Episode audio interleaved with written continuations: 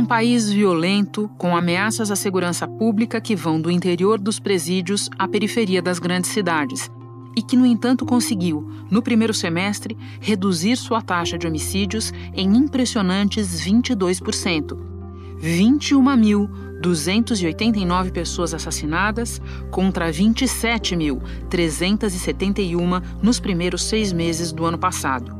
Uma subtração simples que revela um ganho extraordinário: 6.082 vidas poupadas. Da redação do G1, eu sou Renata Luprete e o assunto hoje é a queda no número de assassinatos no Brasil. Os dados que eu acabei de apresentar são do Monitor da Violência, uma parceria do G1 com o Fórum Brasileiro de Segurança Pública e o Núcleo de Estudos da Violência da Universidade de São Paulo. Por trás dos dados existe uma história, várias na verdade, que nós vamos contar a partir de três pontos de vista. Primeiro, o do jornalista que integrou o time encarregado de mergulhar num oceano de números públicos e deles extrair sentido. Depois, o do estudioso que traçou hipóteses para explicar o fenômeno. E, por fim, o da repórter que foi a campo e descobriu que no coração do Brasil a realidade é mais complicada do que os números. Segunda-feira, 2 de setembro. Comigo, Tiago Reis, editor do Monitor da Violência no G1. Tiago, como vocês chegaram a esse percentual de 22% de redução dos homicídios no primeiro semestre? Bom, Renata, para chegar nesse índice, a gente contou com o apoio de jornalistas do G1 espalhados por todo o Brasil, nos 26 estados e no Distrito Federal. É, são mais de 230 jornalistas envolvidos nesse e em vários projetos do Monitor da Violência. É, nesse caso, eles requisitam esses dados, que são o que, que são esses dados? São basicamente homicídios, latrocínios, que são os roubos seguidos de morte, e as lesões corporais seguidas de morte. Então a gente pede todos os meses, desde 2018, esses dados para a Secretaria de Segurança Pública. E é assim que a gente consegue chegar nesse índice nacional desses 22%. E como vocês pedem esses dados mensalmente, eu imagino que vocês já tinham alguns dados preliminares apontando para essa redução, confere? Exatamente. A gente conseguiu fazer essa primeira comparação quando terminou o ano de 2018 porque a gente não, não vinha fazendo esse acompanhamento mensal desde 2017. Então a gente tinha o ano fechado de 2017, que era um dado, inclusive, de um dos nossos parceiros do Monitor, do Fórum Brasileiro de Segurança Pública, que divulga isso no anuário.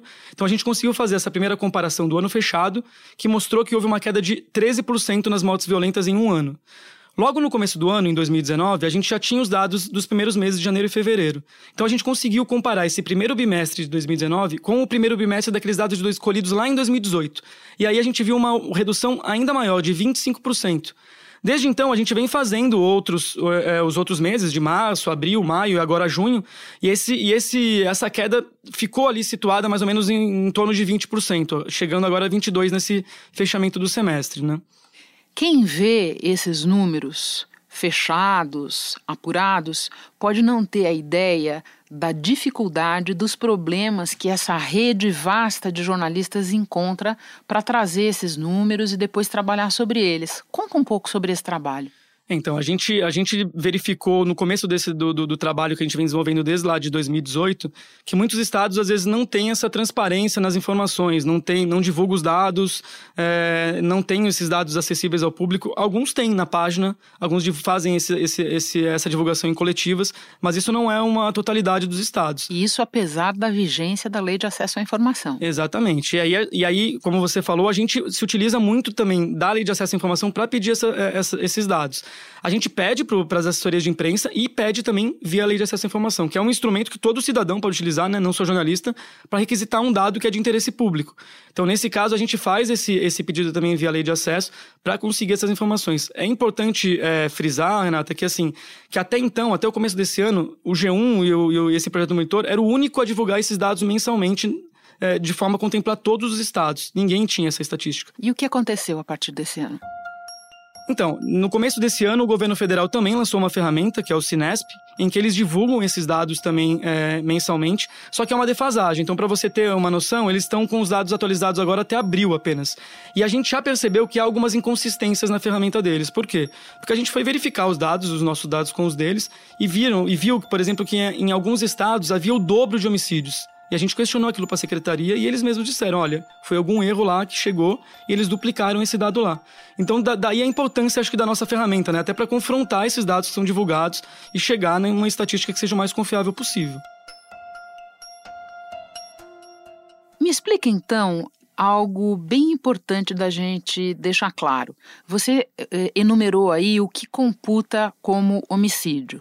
Eu tenho impressão, olhando o trabalho de vocês e da pró das próprias secretarias de segurança pública, que não estão computadas as mortes com autoria de policiais. Confere? Exatamente. Alguns estados, pouquíssimos estados, já contabilizam essas mortes dentro de homicídios, mas é uma minoria. É, a gente até fez uma reportagem recente em que mostrando que mais ou menos é, dos, dos 6 mil casos de, de mortes por intervenção policial no ano passado, 5.500 não estão incluídos nesses homicídios, ou seja, a grande maioria.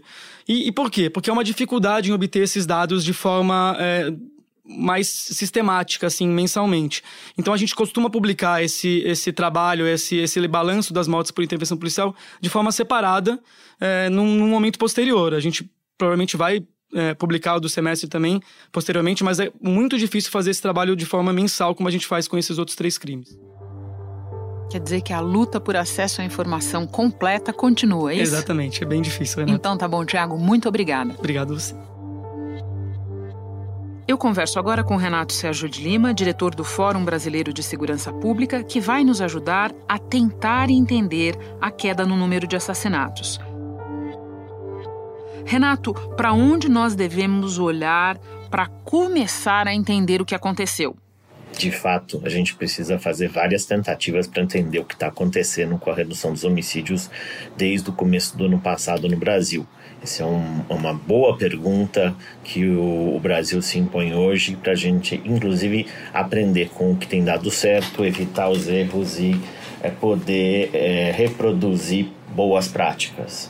É, e quando a gente olha para o homicídio, a primeira coisa que a gente tem que constatar é que ele é um, ele é um fenômeno é, multicausal. Não existe uma única explicação, não existe uma única fórmula mágica que vai resolver o problema.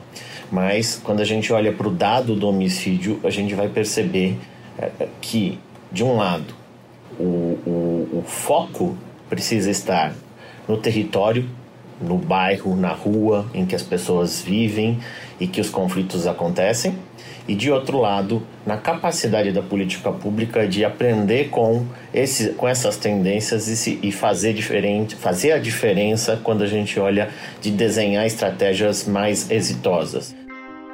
Nordeste é a região onde os números mais caem e, de alguma forma, é, tem revelado um, não só ações diretas do poder público, como a própria forma de organização do crime. Renato, você mencionou o Nordeste e a região responde por 53% dessa queda na taxa de homicídios, ou seja, a redução não foi homogênea no país. O que aconteceu de diferente no Nordeste? O Nordeste é uma região que, nos últimos anos, apresentou uma tendência de crescimento bastante acentuada no que diz respeito a, a, a, aos crimes, aos homicídios ligados ao crime organizado, à guerra entre facções por pontos de droga e territórios.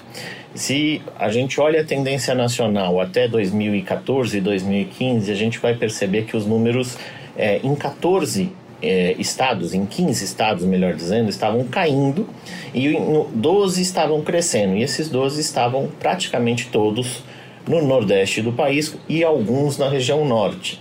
E isso acontece em muito em função das novas rotas do crime organizado, de drogas, de armas e das disputas locais. O governo do Rio Grande do Norte confirmou as mortes de 26 presos depois da rebelião em Alcaçuz, na Grande Natal. O governo do estado começou a construção do muro de concreto que vai separar as duas facções criminosas dentro da penitenciária de Alcaçuz no momento que você consegue ter algum tipo de inflexão na tendência da briga das facções, seja por poder, pela ação do poder público, seja porque alguém ganhou a guerra, os números começam a mostrar uma tendência de reacomodação e de regressão a uma tendência anterior de 2015. Então, o que você está dizendo, Renato, se eu entendi bem, é que, na verdade, nós retomamos, pelo menos no caso do Nordeste, a patamares anteriores de um passado não muito distante. Caiu mais porque tinha subido mais lá, é isso? Exatamente. O Nordeste tinha subido muito, uh, especialmente a partir da disputa entre facções do Rio e de São Paulo, que, que tinham deflagrado uma verdadeira guerra no Ceará, no Rio Grande do Norte, que são pontos estratégicos para o tráfico internacional de drogas, a região ali dos, do, dos portos e dos aeroportos, que levam as drogas para a Europa e para a África e daí a, adiante. Então, no momento que você teve essa guerra, as taxas subiram e subiram bastante. No momento em que ou alguém ganhou a guerra ou a política pública começou a fazer efeito, nós temos agora a redução, mas essa redução é para patamares de 2015, não uma redução que de alguma forma a gente pode dizer que, olha, o crime começou a cair efetivamente, porque o Brasil convive com uma taxa bastante alta e responde por um percentual importante dos homicídios do mundo todo. Vamos então às políticas públicas que você menciona como exitosas, e eu imagino que aí você esteja falando de alguns estados do Nordeste e também de estados de outras, outra região, isso depende de vários fatores, mas que políticas públicas são essas? A primeira e mais importante política pública no, no Brasil, e usando os exemplos do mundo, é a coordenação de esforços, é, é deixar de bater cabeça. Então, o executivo conversar com o Ministério Público, com o Judiciário, trocar informações de inteligência e fazer com que as investigações acerca dos homicídios sejam ou se, cheguem a um bom termo e o responsável seja responsabilizado. Então essa é a principal política pública que de alguma forma tem sido tentada em vários dos estados e em especial no Nordeste. Como é que se faz isso?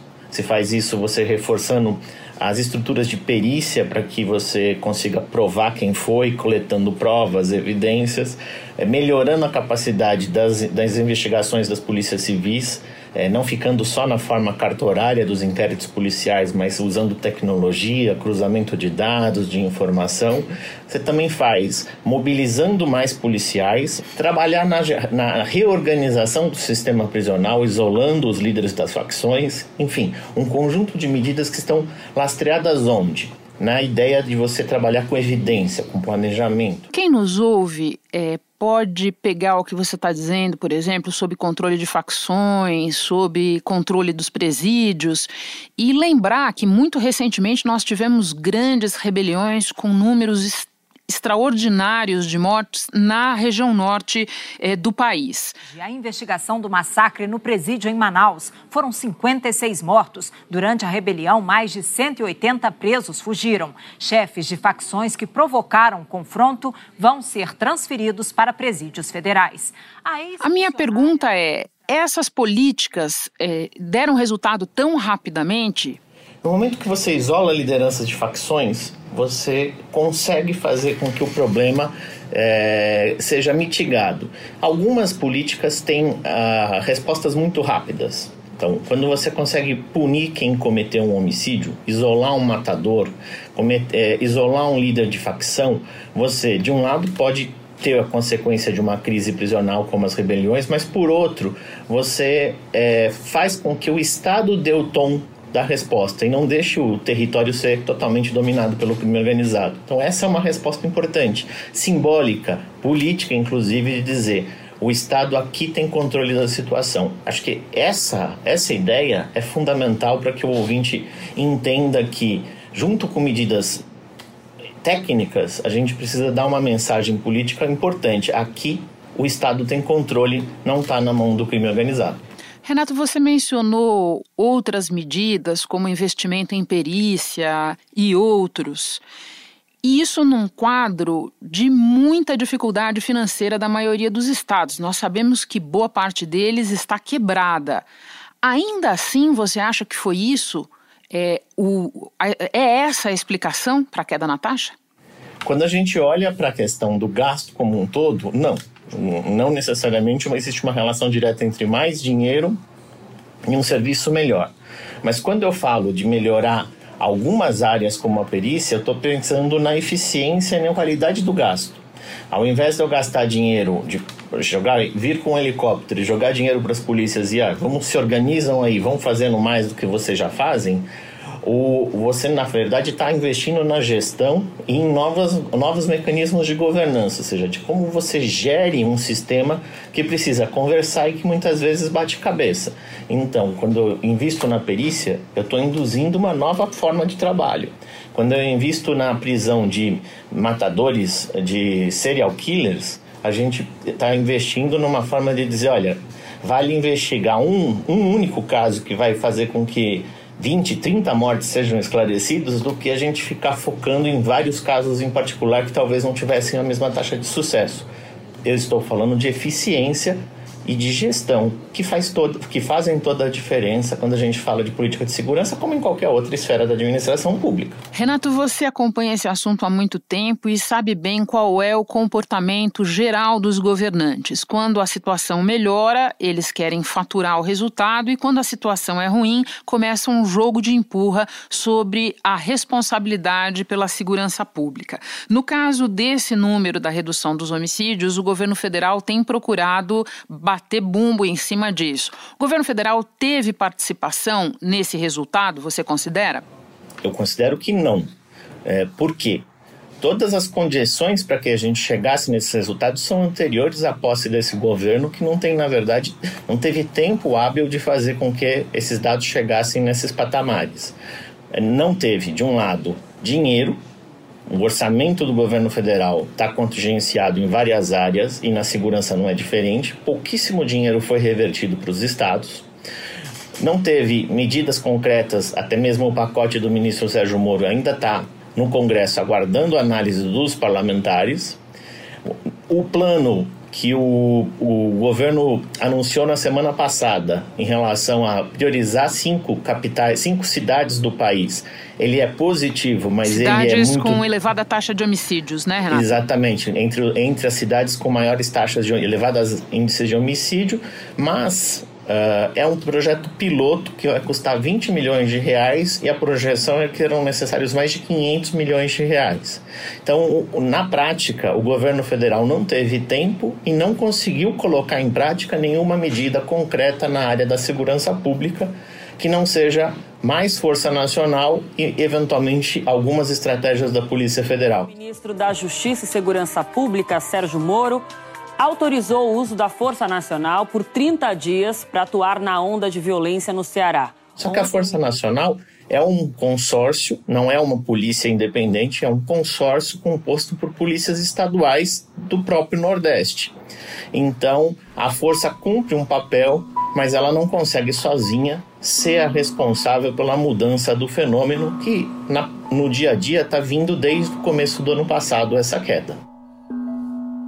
O projeto piloto do governo federal, mencionado pelo Renato, pretende combater a criminalidade violenta em cinco cidades do país.